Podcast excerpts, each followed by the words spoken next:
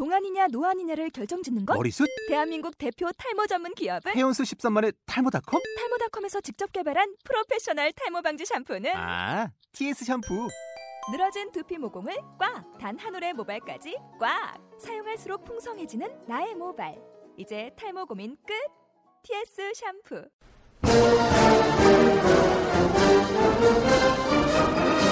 이북 뉴스 아, 아, 국민 여러분 안녕하십니까? 나에게 나무를 자를 6시간을 준다면 나는 먼저 4시간을 도끼를 가는 데 쓰겠다.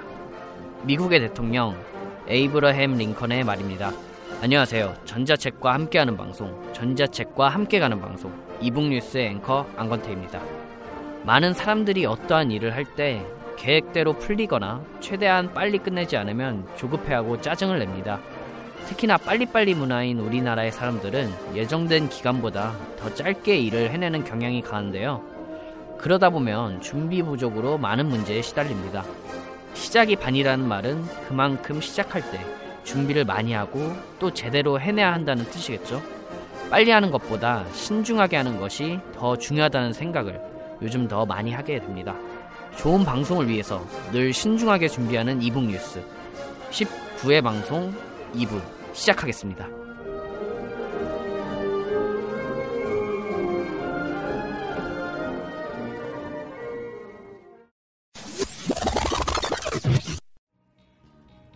지금까지 지루했던 모든 팟캐스트 방송은 잊어라. 이제 그 누구도 상상하지 못했던 전자출판계의 지각 변동이 일어난다. 어, 책이 너무 두꺼워. 너무 무거워 들 수가 없어. 어, 집에 책을 두고 왔어. 이게 아니야. 이건 아니야. 난 전자책을 읽고 싶어. 전자책을 읽고 싶다고. 2014년 전자책의 가보개혁을 이끌 새로운 팟캐스트 방송이 시작된다. 이북 뉴스.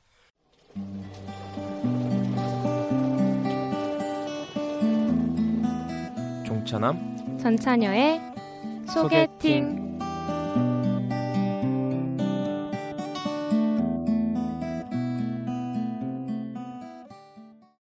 우리 주위에 숨어 있는 보석 같은 책을 찾아 수줍게 소개해보는 시간. 전차녀 종차남의 소개팅입니다. 오늘은 또 어떤 책들이 우리와 소개팅 시간을 가질지 기대되는데요. 문학소녀 전차녀와 무명 작가 종차남 나오셨습니다. 안녕하세요. 네, 안녕하세요. 전자책 차별하는 여자 문학소녀 조연입니다. 안녕하세요 종이책 차별한 남자 무명 작가 정인규입니다 근데 사실 저는 항상 청취자 입장에서 좀 책을 소개받기 위해서 어떤 책을 소개해 주실 건지 전혀 모르는 상황에서 녹음을 참 진행. 거짓말도 참 저렇게 티가 하거든요. 나게 해요 또 구라치다 걸리면 피 보는 거 안 배웠어? 아, 제가 타짜 2를 봤는데 진짜 너무 재미없더라. 아, 이런 얘기 하면 안 되는데 진짜 전, 전, 저는 진짜 타짜 2 진짜 재미없게 봤어요. 저는 아예 볼 생각도 안 했는데. 봤는데 뭐 그저 그랬어요 그냥 어 그래요? 아 저는 타짜 이제 맨 처, 1을 봐서 그런 건지 타짜 음. 2는 원에 비해서 포스가 떨어지죠. 원에 응. 비해서는 그쵸, 그쵸. 그 초반에 이제 그 유해진 씨가 나오기 전에는 무슨 이게 내용인 건지도 모르겠고 음. 음. 근데 마지막에 이제 신세경 씨가 뭐- 자 진행합시다 네 신세경 씨자 진행합시다 예. 야해요? 그, 그쵸 뭐 아 못 어, 보셨어요? 네, 저 못 봤어요. 신세경 씨의 그 디테가 나오는 그런 영화 그걸로만 저는 기억하고 있습니다. 네 거의 뭐 신세경 씨를 좋아하시는 분들이라면 한 번쯤은 뭐저좀 눈빛 몽롱해지는 거 봐 음. 추천해. 근데 요즘은 그런 그런 영화들이 많으니까. 아 오늘 방송이 줄을 제대로 못 잡고 있어요. 길을 못. 당신 때문이잖아 지금 아, 그럼 이번에 소개해 주실 책이 그러면은 그의 대표작인 어두운 상점들의 거리인가요? 종일 집에 갈까요? 아이고 그냥 그냥 두 분이서 하시면 될 것 같아 아니 책이 소개를 없어. 해주세요. 네. 알겠습니다. 앵커가 말한 대로 제가 들고 온 책은 어두운 상점들의 거리입니다. 1978년 작품이고 작가는 아까 말씀드렸듯이 파트리크 모디아노입니다. 그리고 문학상이 지금 수상 이후로 요번에 문학상 수상 발표 이후로 인, 인터넷 서점 예스24에서 주간 베스트셀러 1위를 기록하는 등 그때 작년에 그 모옌 작가 그 수상이 발표됐을 때 이제 홍가오량 가족이 그랬던 것처럼 엄청난 관심을 지금 다시 불러일으키고 있습니다.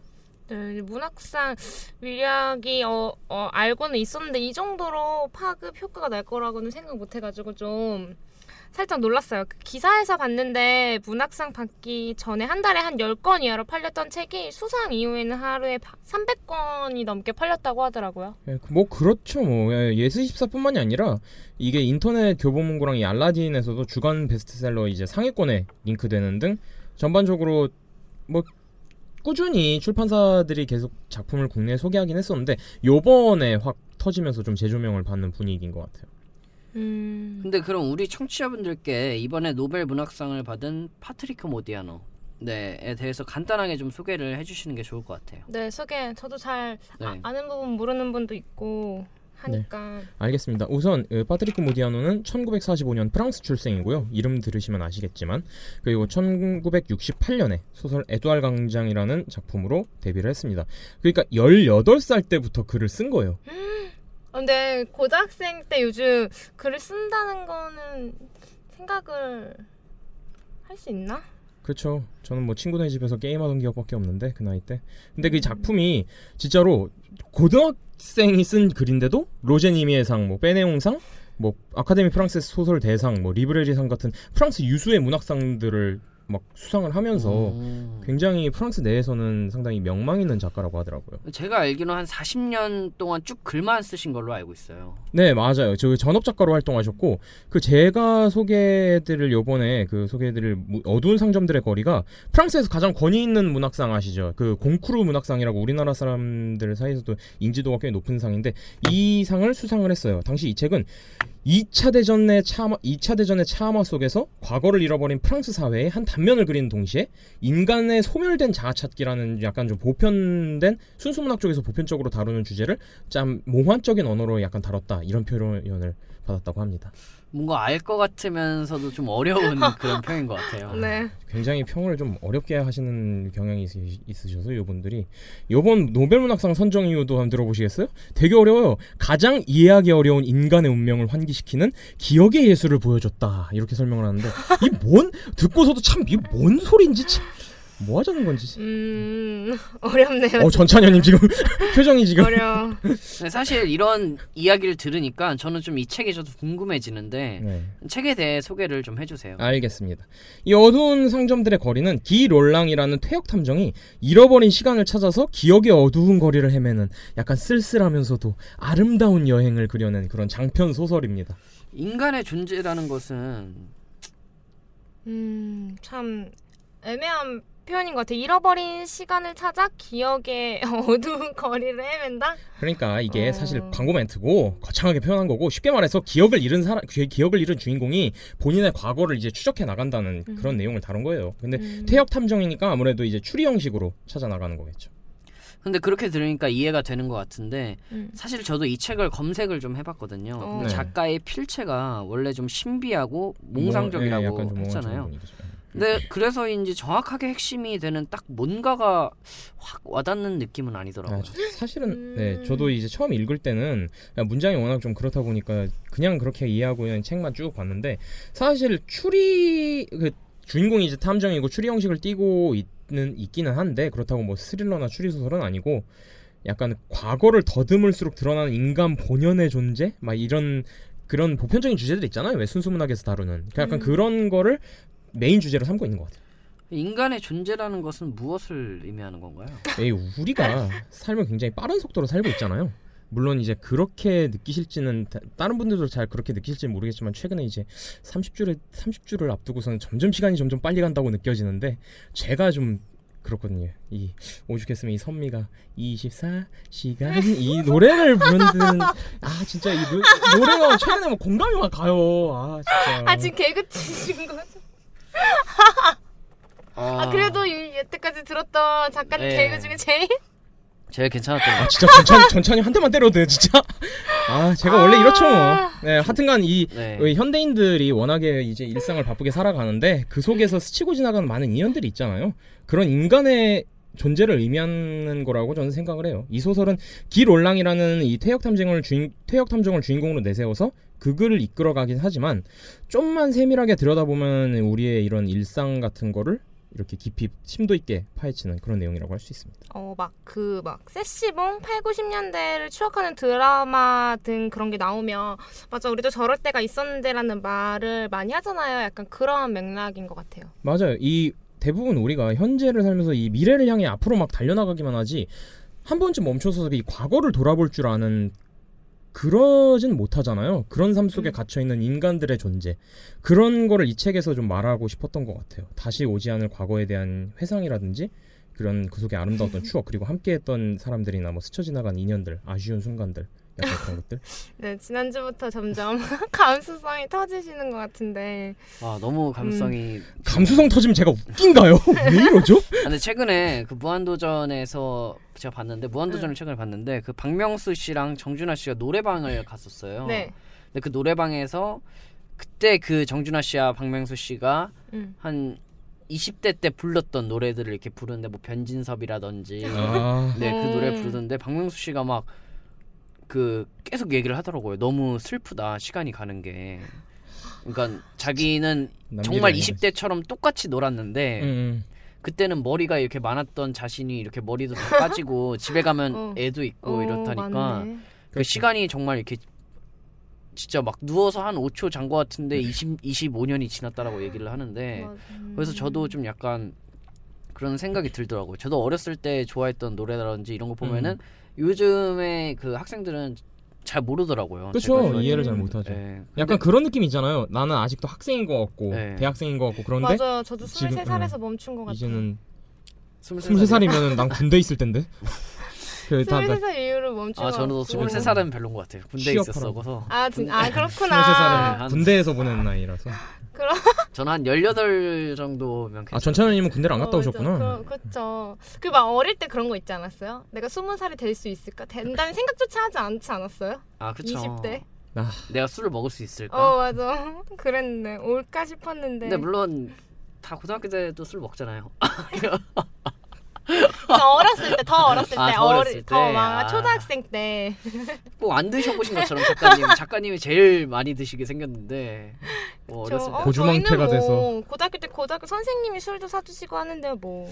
그 선생님의 성을 말씀해 주시면 제가 저희가 이번에 TV는 교육부에 사랑을 싣고로 아니 교육부에 제가 그 연락, 교육부에 맞다. 연락을 네. 해서 조치를 취하도록 아, 하겠습니다. 따끔하게 혼낼 수 있는 방법을 선생님. 제가 전찬님이 어느 고등학교 나온지 어, 알거든요. 그 선생님에 대한 추억은 술에 관한 추억은 에피소드를 묶어도 모자라기 때문에 어우 거의 한책한 권이 나오나. 정체성쯤이야 뭐 교육부랑 네 아무튼 알겠습니다. 이렇게 넘어가도록 하죠. 지금 얘기를 하니까 추억을 회상이 되는 것 같아요 책만 이렇게 얘기만 음, 들어도 그쵸. 네. 와 그러네요. 그냥 지금 앵커 놀리는 건가요? 어 왜요 왜요 왜요 어우 자꾸 막막막 아, 눈빛을 설명하기 힘들어. 어쨌든 그래서 이 책을 한 권 읽고 나면은 이 지난날의 과거를 회상하고 잃어버렸던 시간과 사람들을 다시 떠올릴 수 있는 이런 추억으로의 여행. 소개만 들어도 이렇게 두 분이 그렇듯이 책을 읽으면 약간 그런 책이에요. 그러다 보니까 지난주부터 자꾸 이 과거를 돌아보고 성찰하는 그런 책을 자꾸 소개를 하게 되는데 요번에 의도하진 않았지만 되게 좋은 작품 하나를 만나게 된 것 같아서 이 좀 소개해보고 싶어서 들고 나와봤습니다. 제가 알기로는 그렇게 과거로의 회상 뭐 사람에 대한 그리움만 다루지 않았다고 들었던 것 같은데요 다 알고, 알고 오셨구만 이 사람. 뭘 모르는 네, 척을 네. 아, 진짜 알겠습니다. 어쨌든 맞아요. 그 앵커가 말한 대로 이 소설은 그 세계대전으로 붕괴된 그때 당시 시대의 정체성을 그려 보이는 듯하다는 이야기가 있는데요. 근데 전 사실 전쟁을 겪어본 적이 없는 우리 세대 사람들은 체감한 일이 아- 직접적으로 겪은 일이 아니다 보니까 그렇게 확 와닿는 느낌은 없지만 뭐 그래도 이 그때 당시에 이런 감수성을 갖고 있었구나 뭐 요 정도 알고 넘어가면 될 것 같아요. 음.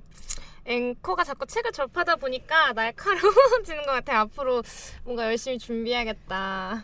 저 사람 책 읽었다니까. 준비하게 해야겠어. 노력을 많이 하셔야 돼요 돼. 제 가을이라서 어. 딱 트렌치 코트에 책 한권딱 이렇게 끼고 다니거든요 요즘 그 비니를 네. 쓰고요. 머리에 아. 지금 비니 쓰고 있잖아요. 다음으로 다음으로 넘어가시죠 아 진짜. 네 그 네.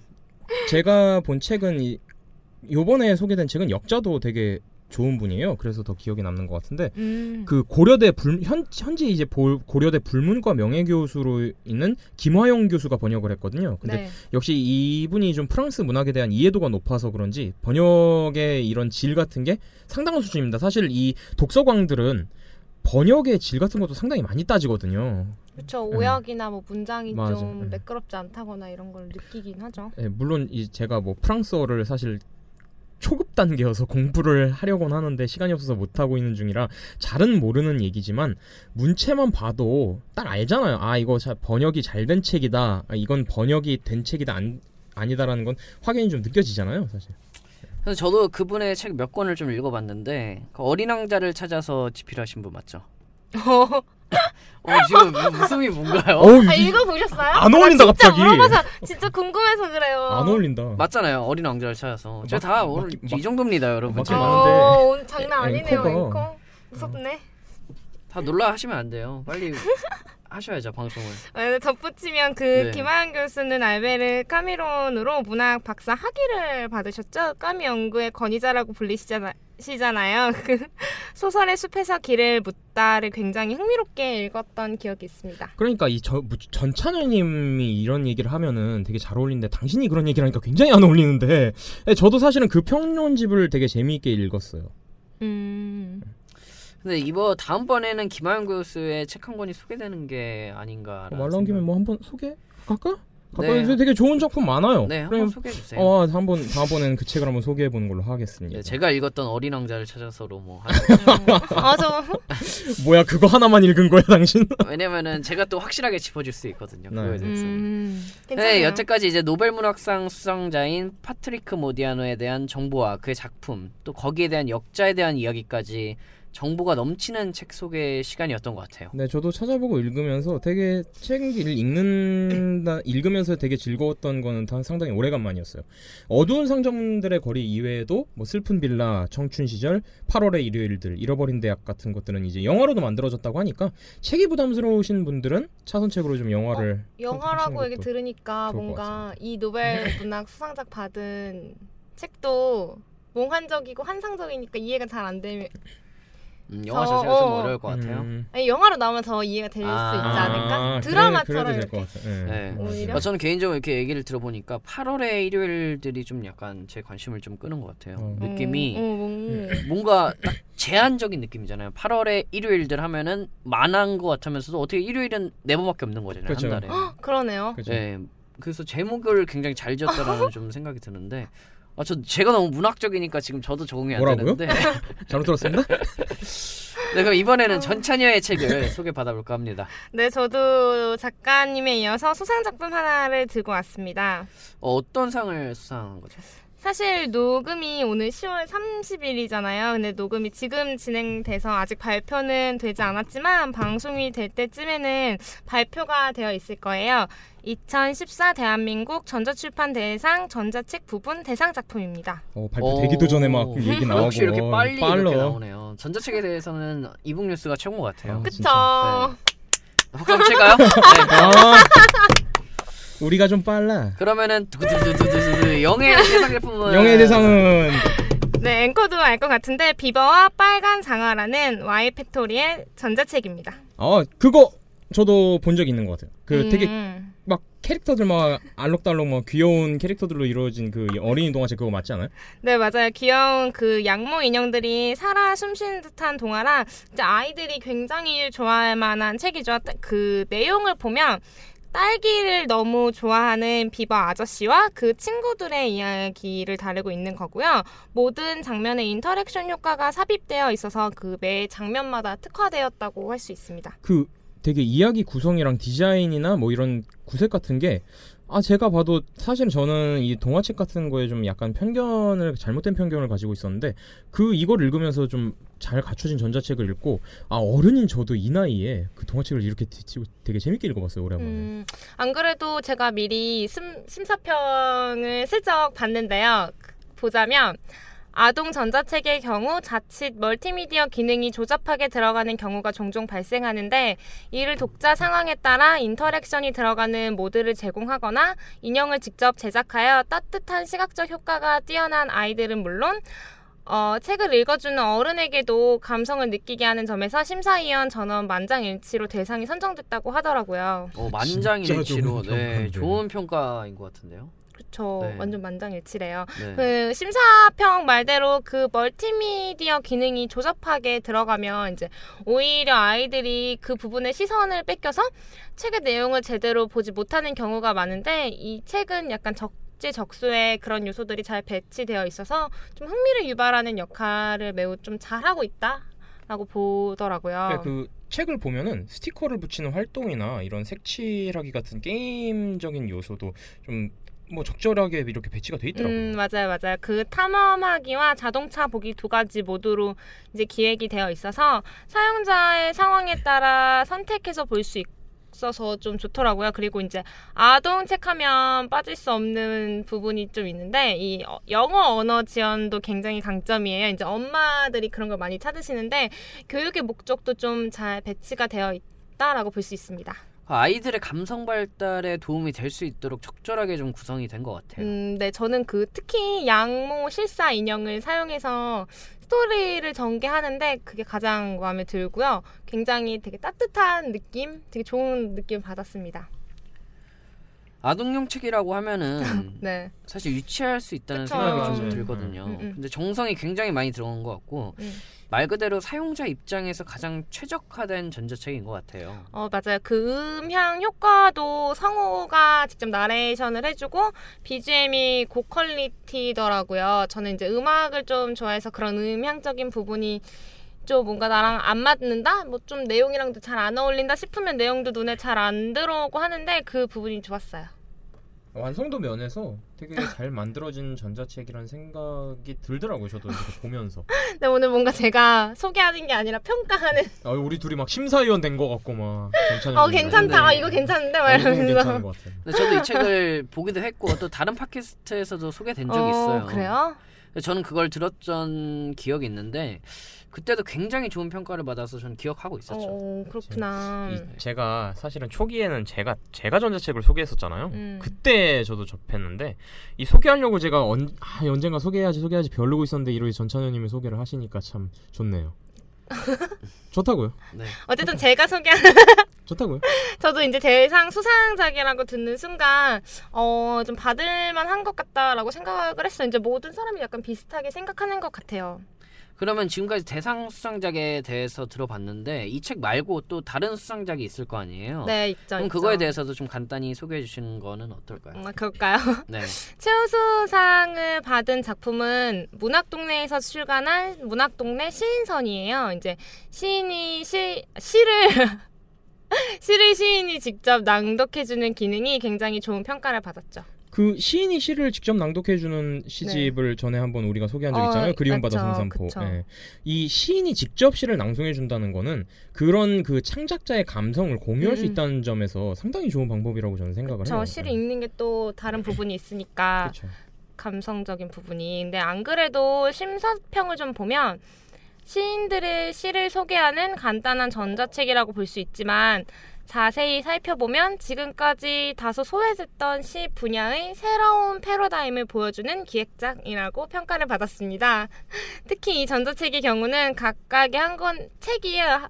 책 한 권씩, 그러니까 각각의 책들이 한 권씩 모여서 전집의 형태를 띠고 있다는 것도 하나의 특징이라고 볼 수 있는데요. 그 하나의 앱에서 여러 권의 시집을 구매해서 볼 수 있는 시스템이라서 시를 좋아하시는 분들은 좀 유용하게 사용하실 수 있으실 것 같아요. 아, 네, 그럴 것 같아요. 또 뭐 다른 작품은 없을까요? 또 제가 보면서 좀 기억에 남는 거는 우수상을 받은 작품인데 자동차 주말 여행이라는 책입니다. 이제 도서출판 길벗에서 출간한 작품이에요. 아, 그 이 책은 저도 봤습니다. 예, 최근에 여행에 관심이 많아가지고 여기저기 다니고 있는데 음. 그 가이드북으로서의 장점이 되게 많은 책이더라고요. 이게. 음, 사실 여행할 때 그 책은 두껍고 양이 많으면 짐이 되잖아요. 이제 시중에도 이제 그런 전, 류의 전자책 콘텐츠가 조금씩 나오고 있는데 그런 면에서 좀 괜찮은 것 같아요. 하지만 여행 가이드북의 전자책은 좀 많이 나와 있잖아요. 뭐 엔조이 시리라도 엔조이 어. 시리즈도 제가 음, 본것 음, 같고. 네. 근데 특별히 이 작품이 선정된 이유가 좀 궁금한데요. 어, 좀 보자면 우선 전자책이 가이드로서 중요한 역할이 대두되고 있는 이라는 게 이제 많이 나오고 있으니까 그 선, 것들이 선정된 이유에 포함이 되고요. 일반적인 정보 제공이 아니라 인터랙티브한 안내를 통해서 그 지도나 코스 이런 거를 맞춤형으로 제공한다는 데에서 선정이 되었다고 하더라고요. 진짜 전천현님 말대로 기능이 다른 책들에 비해서 쉽고 편리하게 구성이 돼 있어요. 저도 아까 말씀드렸듯이 이렇게 여행 다니면서 써봤는데 조작이 되게 쉽게 돼 있어서 아 되게 좋더라고요 책이. 음, 음. 그리고 여행 코스를 미리 보고 여행을 할 수 있다는 점도 크게 작용하는 것 같아요. 다른 출판사에서 여행과 관, 그 여행 관련된 책을 전자책으로 만들 때 어떻게 인터랙티브한 요소를 구성해야 하는지에 대한 길잡이 차원에서도 좀 좋은 책이라고 생각해요. 오늘은 두 분 다 이렇게 상을 받은 저자 작품을 소개를 해주셨는데 네. 그 모두 흥미롭게 읽을 수 있는 책들이라서 청취자분들께서도 쉽게 접근할 수 있을 것 같아요. 또 파트리크 모디아노의 책을 이미 읽어보신 분들도 오늘 나온 내용에 대해서 한번 생각하며 뭐 다시 읽어보셔도 좋을 것 같고요. 그렇죠. 원래 책이라는 것은 또 여러 번 읽어도 좋은 콘텐츠니까 이 추워지는 가을에 책을 읽으면서 감성 되게 적응만 충만한 하루를 보내시는 것도 좋을 것 같아요. 근데 이 상을 받았다고 해서 얘기를 좀 해볼까 하는데 음. 사실 아프리카 TV라든지 이런 거 방송에도 상을 주잖아요. 네. 요즘 최근 들어서 그쵸? 갑자기 음. 아프리카 방송 팟캐스트에서는 상을 주는 아직 그런 이벤트 행사 같은 게 없는 것 같아요. 나중에 생기겠죠. 뭐 요새 네. 팟캐스트가 워낙 대세고 그래서 그러니까. 아마 저희 방송도? 예, 좀 상 받고 싶어서? 좀 받고 싶어서 예, 저희가 상 받은 작품을 이렇게 소개를 했는데 저희가 상을 받는 좀 방송이 어... 되어야 되지 않을까라는 아, 생각이 그렇죠. 듭니다. 우선 청취자부터 늘려야겠죠. 아니 그막 청취자 수로만 상을 주는 그런데 도전하지 말고 뭔가 네, 청취자분들이 되게 저희는 한정되어 있어요. 음, 그러니까 그런- 그 파이가 늘어나야 되는데 좀 약간 지금은 침체기라고 저는 생각을 합니다. 뭐 음. 여러분들 지금 청취자분들 도움이 되시면 많은 분들께 좀 알려주셨으면 좋겠고 근데 약간 네. 꾸준한 매니아층은 있는 것 같아요. 오늘도 은둔에서 팟캐스트를 1회부터 매주 듣고 계시는 분께서 뭔가 괜찮다고 오늘은 뭐, 사, 뭐 누구 안 오셔? 막 이런 말들을 물어보긴 해요. 어, 주변에 저희 네. 주변에 있거든요. 네. 근데 그런 매니아 분들이 계신 것도 저는 좀 좋은 것 같아요. 아니, 저희는 뭐 한 명의 청취자라도 있을 때까지 한 명의 청취자만 있을 때까지죠. 제, 제 아, 오늘 분위기 괜찮은데 문학적이고 괜찮은데 마지막에 꼬이네요 이렇게. 왜 아무도 마지막만 이렇게, 꼬였어요, 당신? 아무도 이렇게 웃지를 않죠? 네 알겠습니다. 그럼 다음 주에도 더 좋은 책 어, 소개를 급 끝내는 거 봐. 해주셨으면 좋겠습니다. 예 다음 주에 뵙겠습니다. 예, 네, 감사합니다. 감사합니다.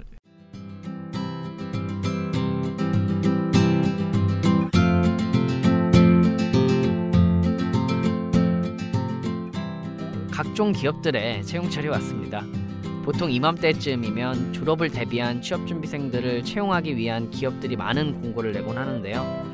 이때를 놓치면 혹시 안 좋은 직장에 선택되거나 또 아예 선택받지 못할까봐 노심초사하는 취준생들의 고민이 교차하는 시기이기도 합니다. 많은 이들이 기쁨의 눈물을 또 많은 이들은 좌절의 눈물을 흘릴 텐데요. 낙엽처럼 떨어지는 자존심을 붙들고 똑같은 자소서를 쓸 때면 막연한 불안감에 고개를 떨구기도 합니다.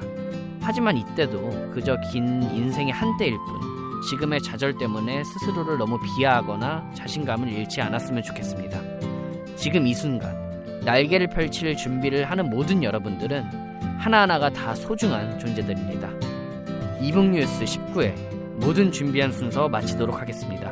다음 방송에서도 더 재미있고 알찬 내용으로 여러분을 찾아뵙도록 하겠습니다. 지금까지 앵커 안건태였습니다. 우리 모두 전자책을 읽읍시다.